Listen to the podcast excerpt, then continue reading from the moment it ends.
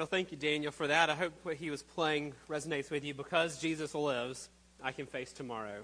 I hope that is your confidence and your hope for whatever the future does bring. We continue our journey through the Gospel of John this morning. As we begin this morning, I want to ask the question for you, and that is what do you value the most? What do you value the most? Now, I'm not asking for the Sunday school answer here, because if you're at church, I ask you what you value the most, you're going to say, well, I'm supposed to say Jesus here, right? But what do you really value the most here? If you look at your thought life, if you look at your calendar, if you look at your online banking profile, if you look at what keeps you awake at night, the things you find yourself dreaming about and longing for, the things that your conversations are most about, if you looked at all of those things, not the Sunday school answer, but what does your life show you really value the most? Now, if we're honest in our hearts, there's a lot of things we might find there in that. For some, it might be money or material possessions. We want our bank accounts bigger. We want bigger houses and newer cars and the newest piece of technology, the nicest clothes. We want things that are always newer and bigger and better. And our hearts never seem satisfied with what we have.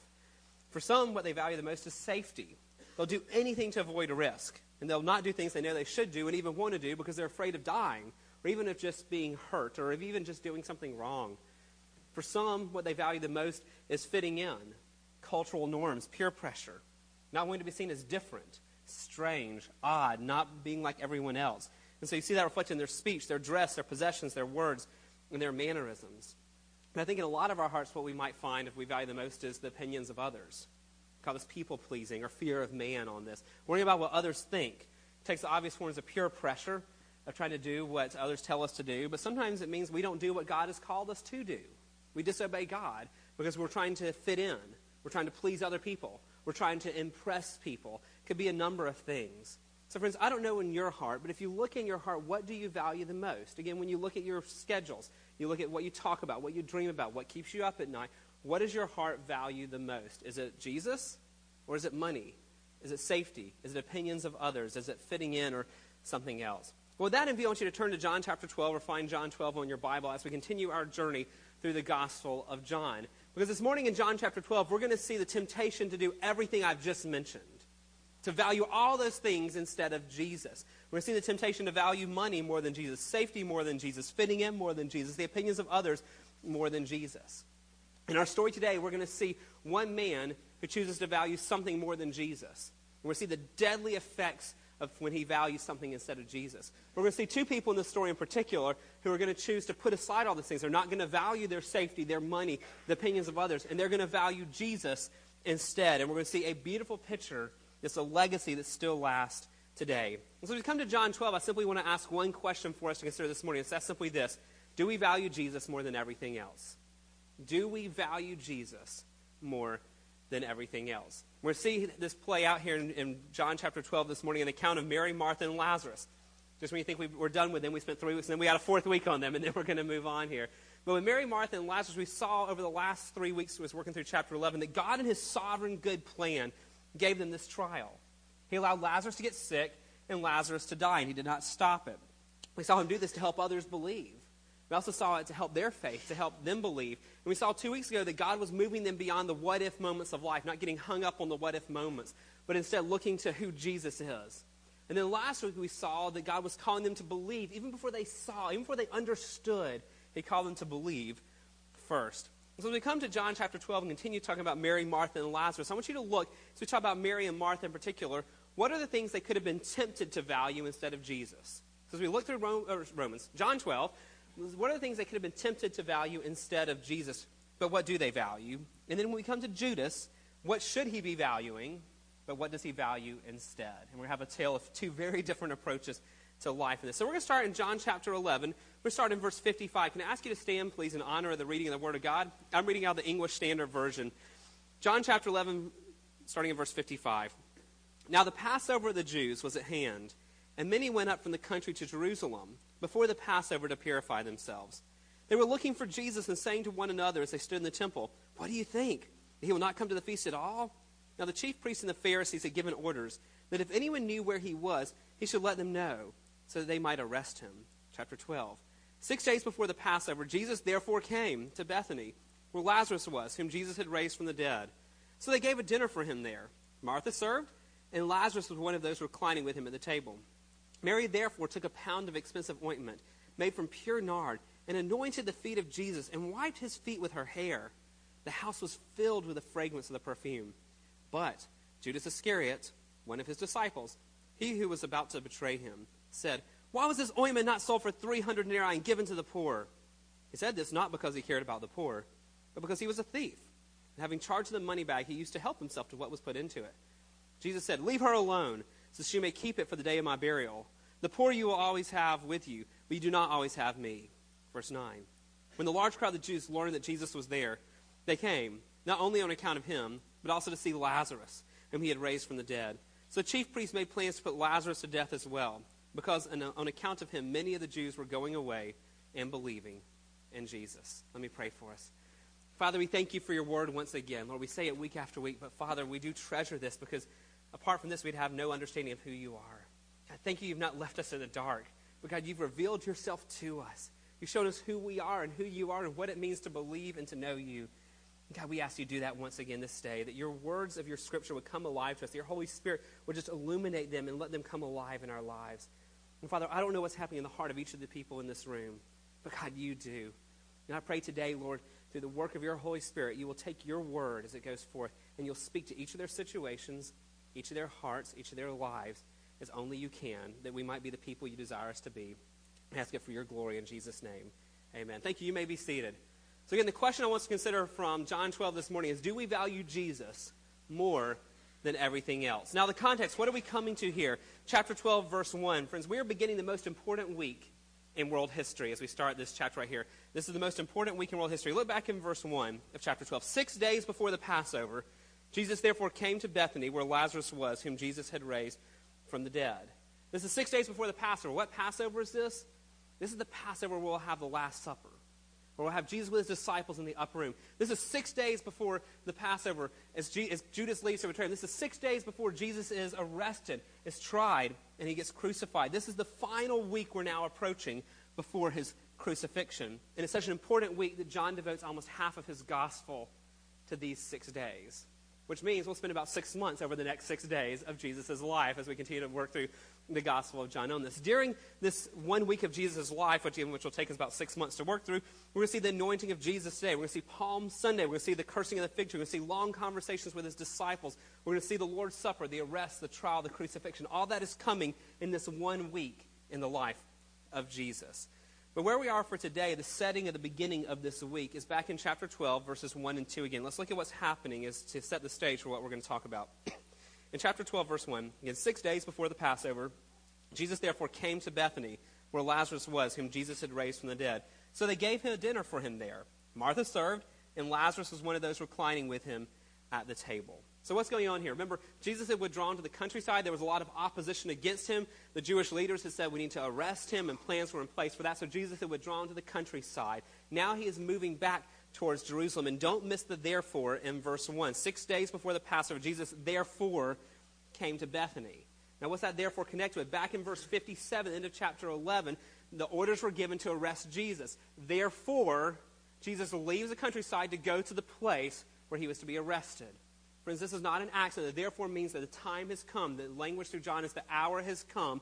Jesus is fulfilling his mission. He is moving towards his crucifixion and God's sovereign plan for him to die. And on the way to get himself be arrested, he stops at Bethany here, about two miles outside Jerusalem, to see this family that he loves so much. As he meets with Mary and Martha and Lazarus and Bethany on his way to Jerusalem, where he will face his crucifixion in six days he's to, the, the people there are going to come face to face with a question of what they value the most. So let's see who, who values what in this particular historical account for us in John chapter 12. Let's start with Martha and Lazarus. Look at verse 2 here to see what's going on.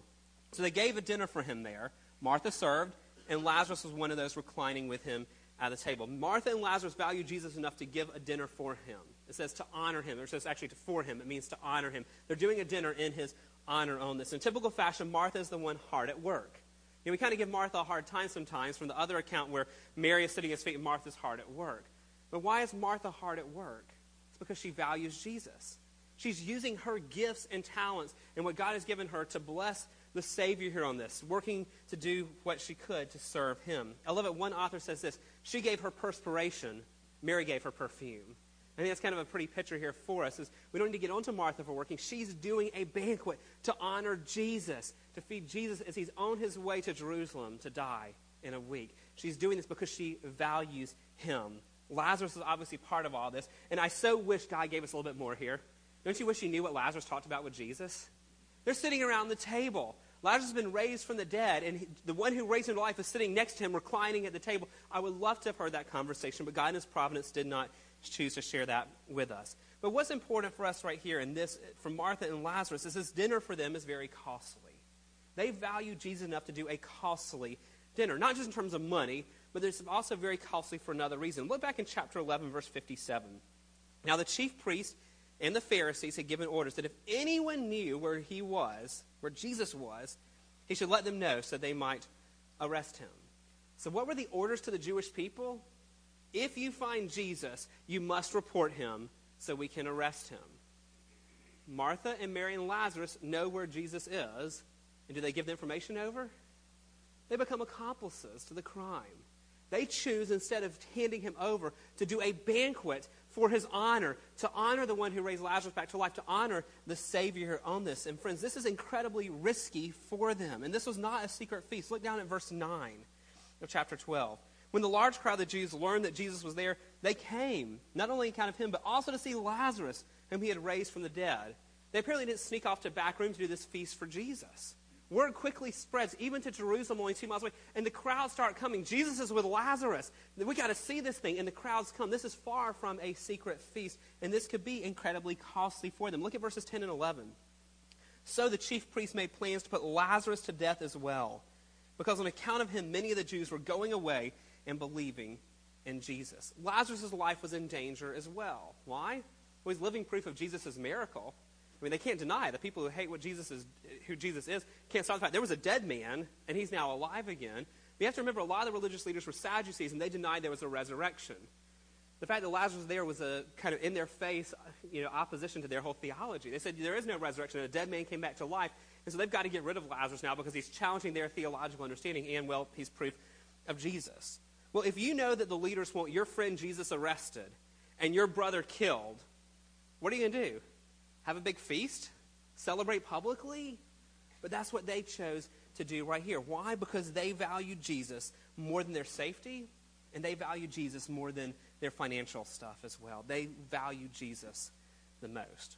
What about for Mary? Mary comes in the story here in verse 3. So, what does Mary value? Look at verse 3.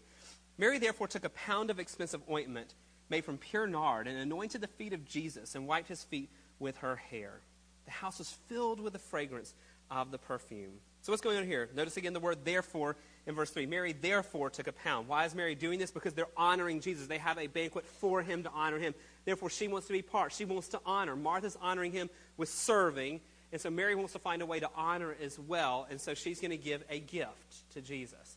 Not just any gift, but a gift of perfume, of ointment, of scented oil. It was commonly used by the Jews in celebrations. It was not an oil that was used in funerals, it was an oil that was used to celebrate something. She's celebrating who Jesus is, she's celebrating what Jesus has done. And she picks out the most expensive thing she can find.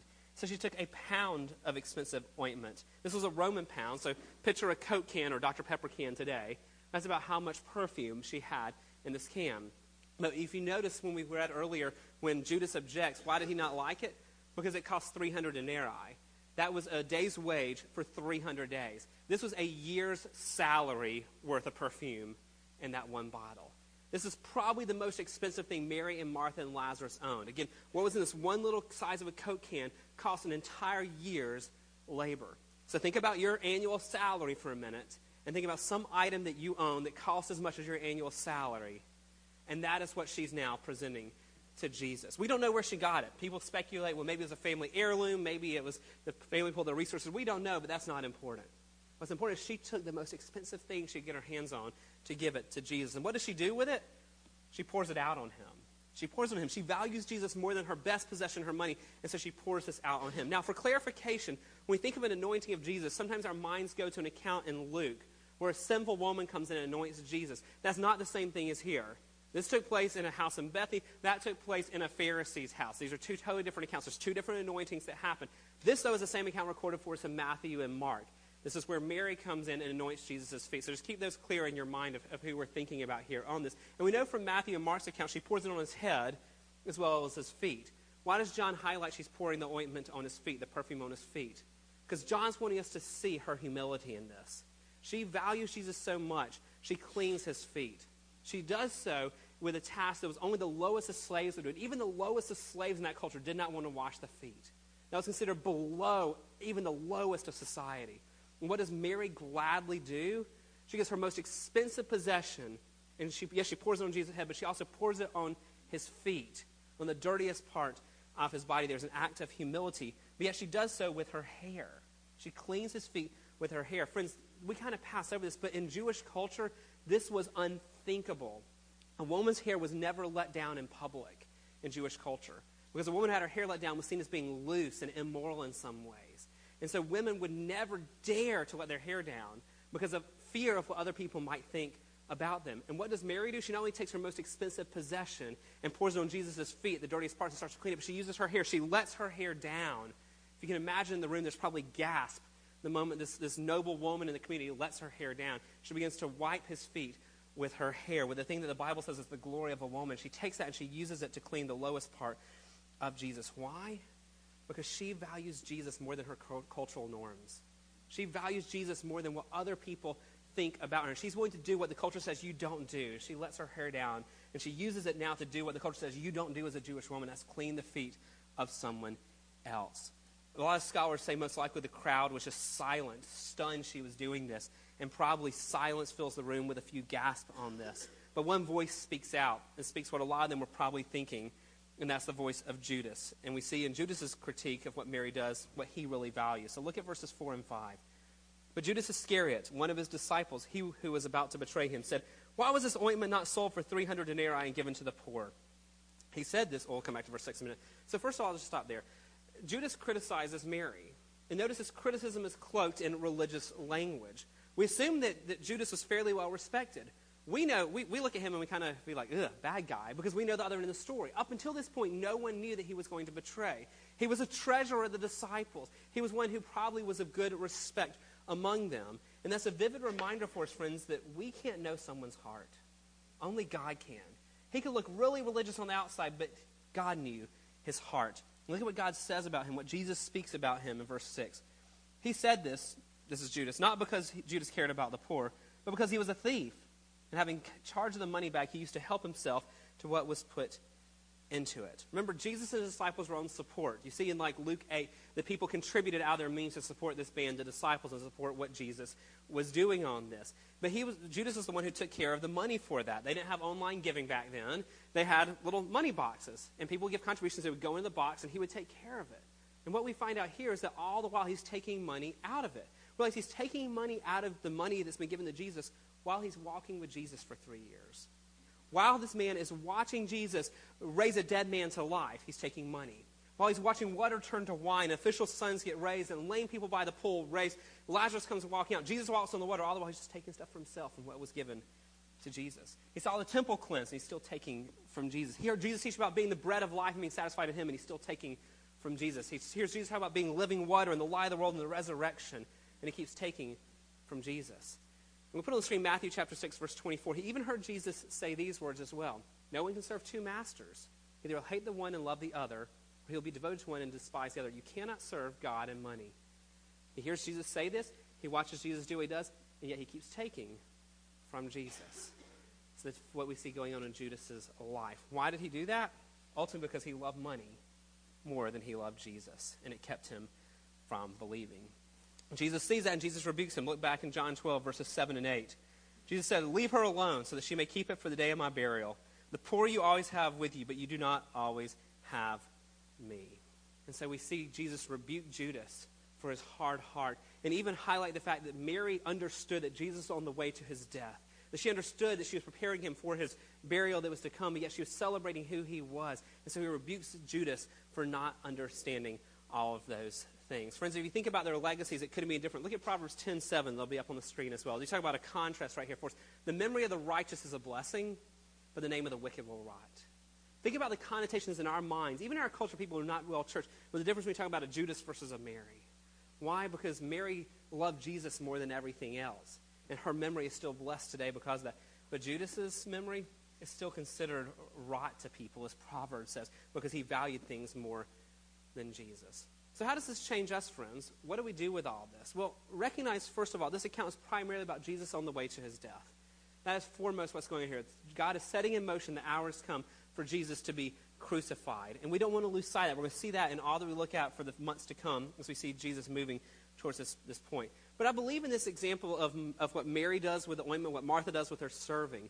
I believe there's two examples for us and two big takeaways in this particular text for our lives. And the first one is how do we respond when people criticize us for our love for Jesus? Because again, realize here, Mary is showing an act of sacrificial love to her Savior.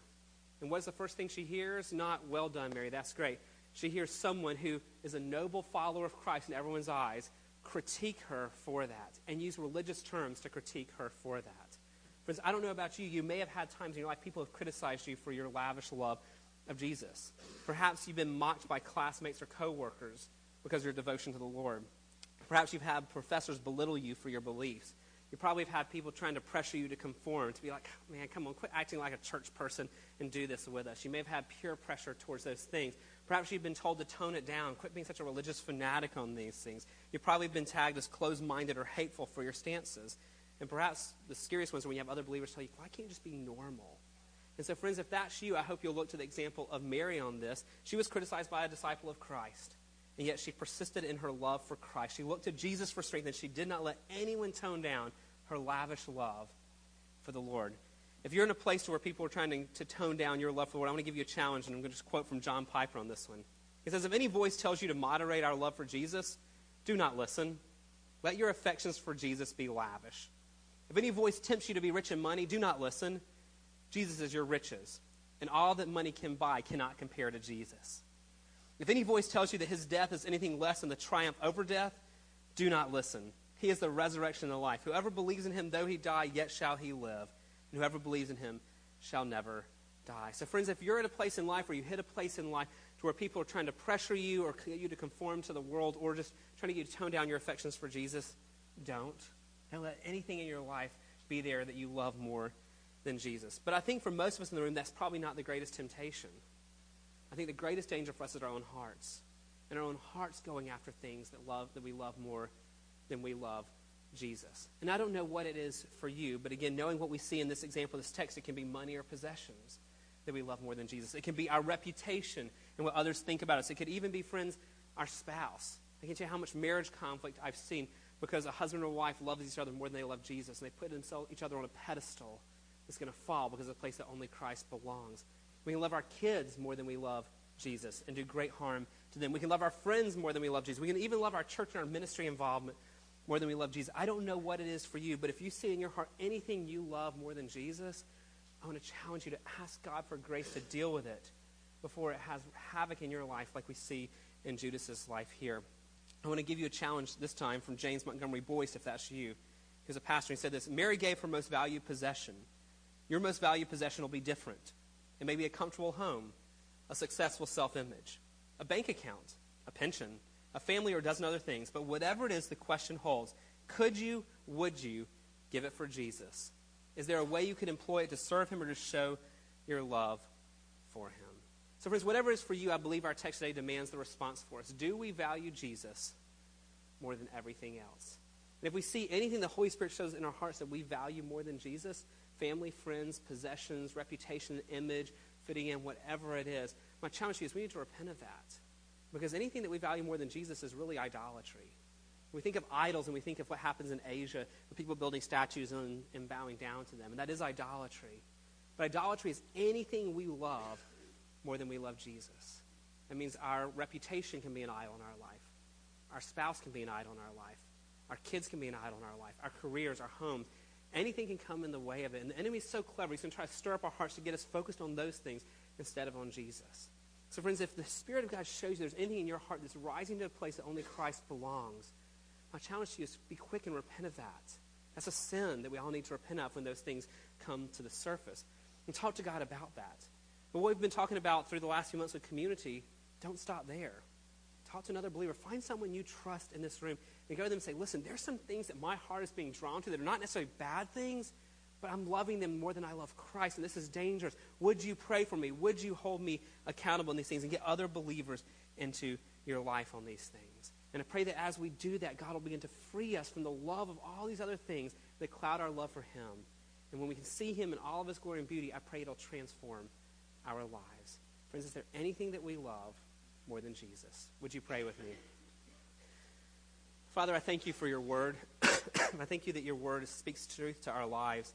And Father, I pray in my own heart and the heart of these precious brothers and sisters, God, that you would guard us from loving anything more than you. Father, the enemy is so clever.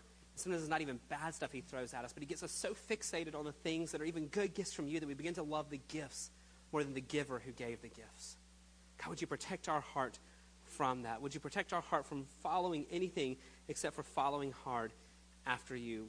Lord Jesus, you made it so clear in the book of Matthew when you were asked, What is the greatest commandment?